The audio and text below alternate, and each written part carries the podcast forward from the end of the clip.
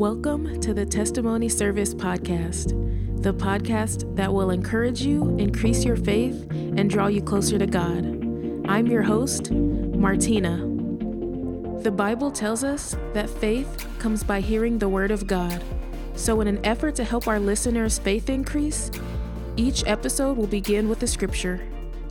Today's scripture comes from Psalm 37, verses 23 and 24.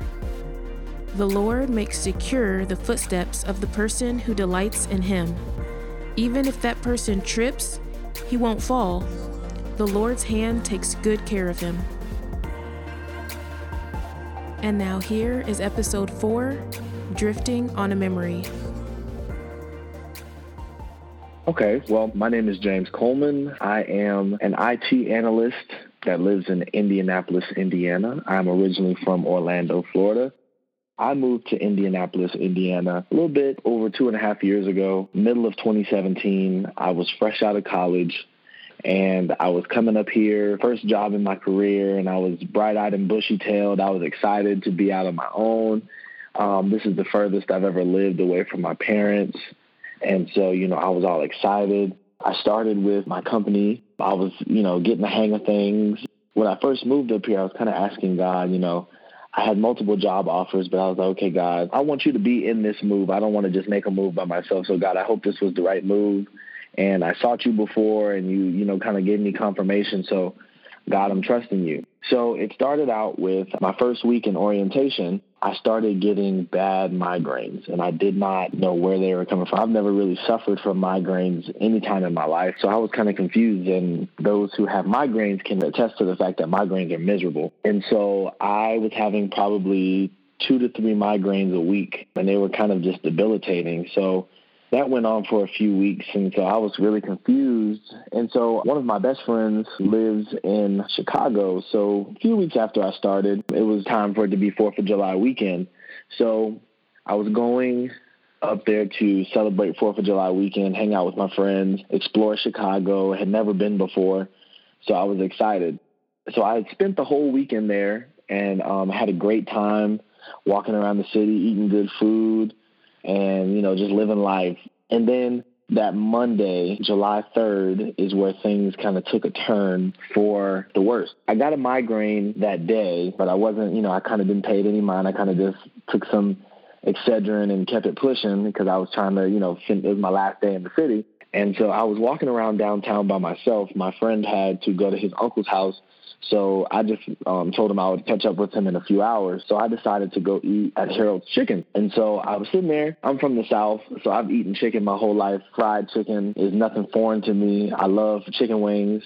Well, I used to love chicken wings, and I guess I'll tell you uh, after the story is over why I say I used to. So I was, went to Harold's Chicken downtown. I went and got some chicken wings, and as soon as I got done eating my chicken wings, I noticed that the migraine was coming, but it was kind of coming with a vengeance. And so my vision was kind of blurry, and I was like, huh, this is not good. So I got up and I went to use the bathroom to wash my hands and, and clean myself up before I left the restaurant. And by the time I got to the bathroom, I was very short of breath. And so I was like, okay, this is an unusual symptom. I, I don't know what's happening. So let me, and I knew there was a CVS around the corner. So I said, you know, let me go get some medicine and let me go see if I can, you know, get something to take away some of these symptoms. So I leave the restaurant and there was a parking lot across the street um, that was in between the CVS and the restaurant. So I was walking across the parking lot, and my left side began to get really weak. My chest tightened up, and I really felt like I was struggling to breathe. And so I went to Google to look up symptoms of a heart attack. And by the time I got to symptom number two, I was on the floor gasping for air. I had gotten so weak, and my breath was so gone that I couldn't even stand up anymore. And I collapsed to the ground. Now, mind you, I'm still in downtown Chicago. I'm not with anybody. I'm not familiar with the city. I remember laying on my back, looking up. There was an elevated train track above me, and I just remember looking up and I saw that in the cloud, and I felt myself drifting away. And I and I told myself, I was like, "Wow, am I dying? What's happened to me?" And as as I, you know, I kind of closed my eyes, I remember somebody running up to me and asking me, "Am I okay?" But I couldn't answer. And so I closed my eyes and I woke up in an ambulance. I had an IV in both arms and I had oxygen in my nose and I had patches all over my chest and they had cut my shirt off and I was so confused. When I closed my eyes in that parking lot, I thought I was gone. So when I got to the hospital, I was kind of more alert and I immediately had a panic attack. I didn't know what was happening. My body was overwhelmed. And at this point, I felt like I couldn't breathe again. And so I was having a panic attack. The nurses were trying to calm me down. And, and I, I was just, I was overwhelmed with what was going on. So they put me in a, in a room and I finally calmed down. And the first instinct is to call my mother. So on the phone with my mother, the doctor walked in, and this is where the miracle took place. He said, I don't know what happened. He said, based on your, your EKG, when they put you in the ambulance, you were at the beginning stages of a heart attack. But he said, I don't know. It just stopped in its place. He said, I don't know what, what happened. He said, We saw a heart attack. The, the EKG shows you were about to have a heart attack or you're in the beginning stages of one. But then he said it's almost like immediately those symptoms just went away. They put me in the cardiac ICU for four days, and cardiac ICU is very expensive. Um, and I had just started a job, so my insurance was fresh. And so they put me on heparin and all this stuff, but they couldn't find anything wrong. They said my heart was pumping fine after four days of tests, stress tests, EKGs, echocardiograms, all that type of stuff, they sent me home and they said, just be careful. They never gave me a diagnosis. So I get home and I go through another week and I'm going to church with my friends two weeks later on a Sunday and we decide to go out to eat after church. And I was eating chicken again and had some mac and cheese and had some collard greens, all that good stuff. And the same symptoms start happening and I ended up passing out at the restaurant and they had to put me in the ambulance again and carry me to the hospital. And they said the same thing happened again. And so I'm like, at this point, I'm questioning because I, I remember I, I said in the beginning, God, if it was meant for me to move to Indianapolis, please confirm it. But it seems like ever since I moved here, it's been nothing but battles and health problems. And I'm just, I've never been an unhealthy person in my life. So I was confused as to how I was about to have a heart attack twice. So I went through a whole bunch of tests, and the doctor started putting all these diagnoses on me. They started saying, you have an irregular heartbeat, you have a heart arrhythmia, you have all of these different things, you have an electrical firing issue that's triggering your heart to go into overdrive, your heart's been damaged, all this type of stuff.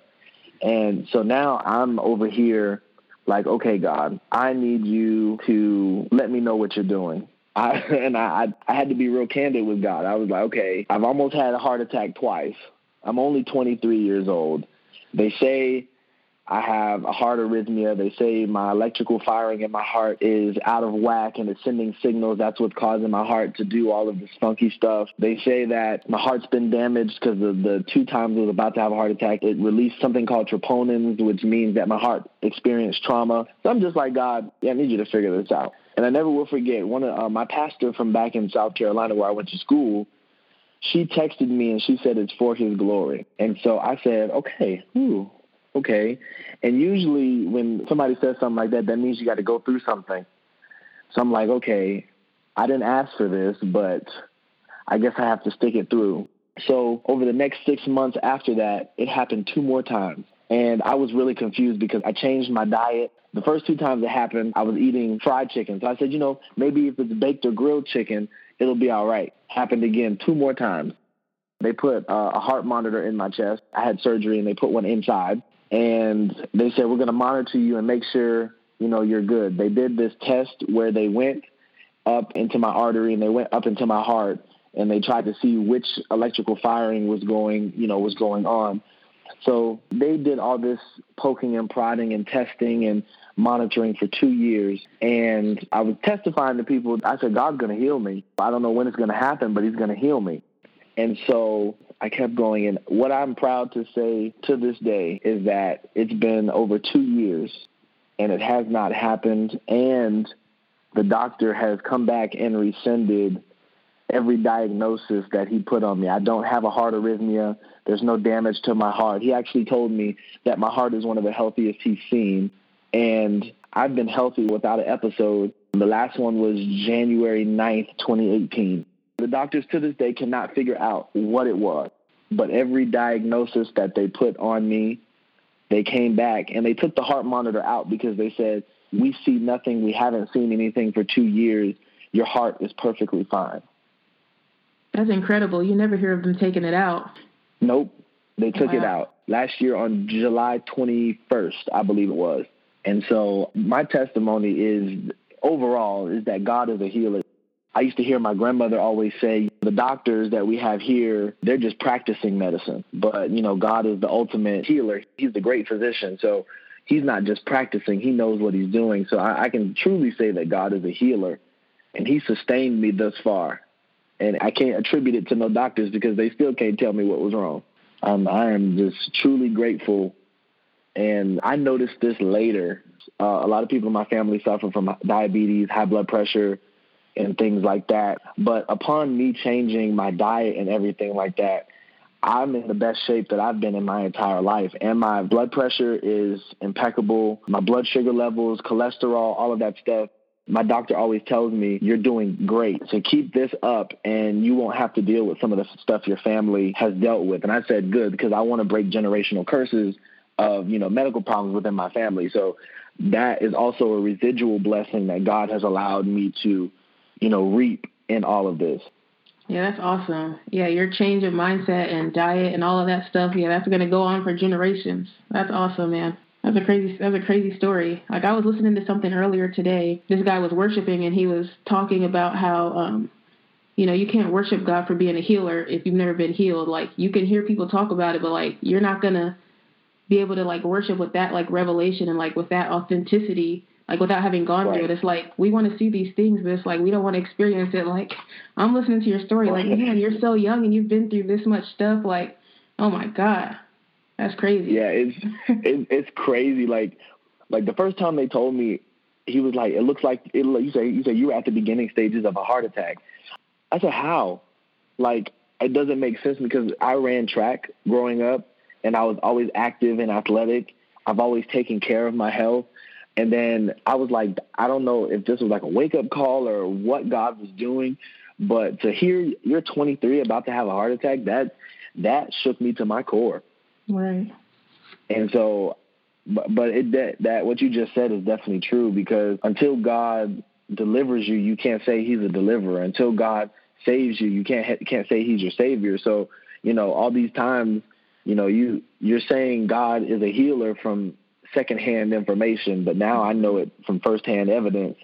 Right.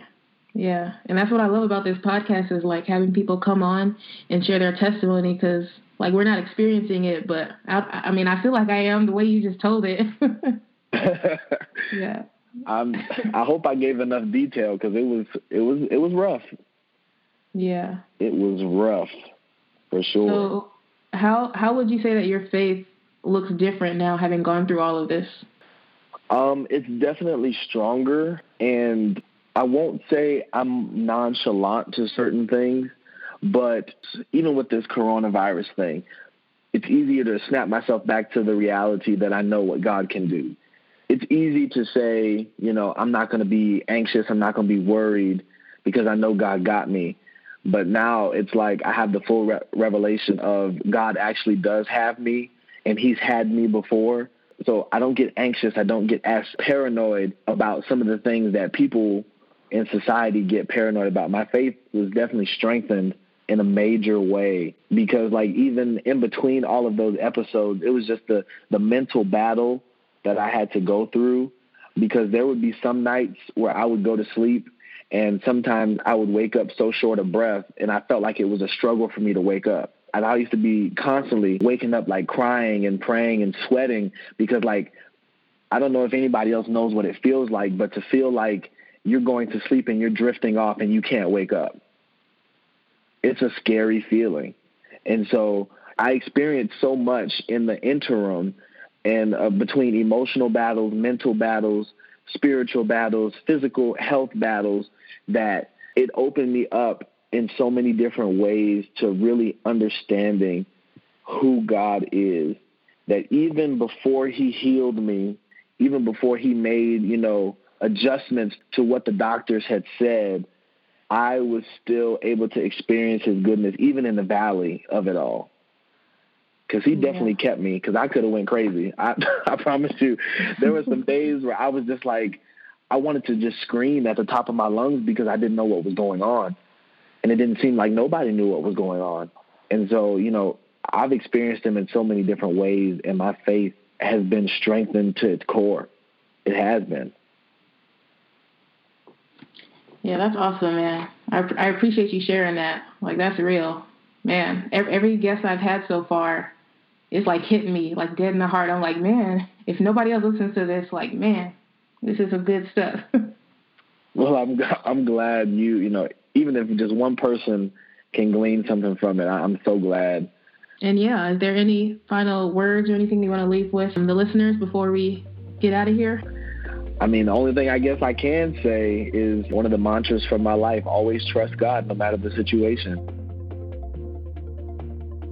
Thank you, thank you for tuning in to another episode of the Testimony Service Podcast. If you like what you hear, go ahead and drop a review for me on Apple Podcast and share this with a friend. Keep spreading the word. And if you have a testimony to share, go ahead and visit our website at testimonyservicepod.com and we will be back next Wednesday. Here's a sneak peek for you. Even though that's what people thought I was, I was like, I've only been in the country for four or five years. Truthfully, the people that I was hanging out with, I see them now and I'm like, if I still hung out with them, would I be going down that path as well?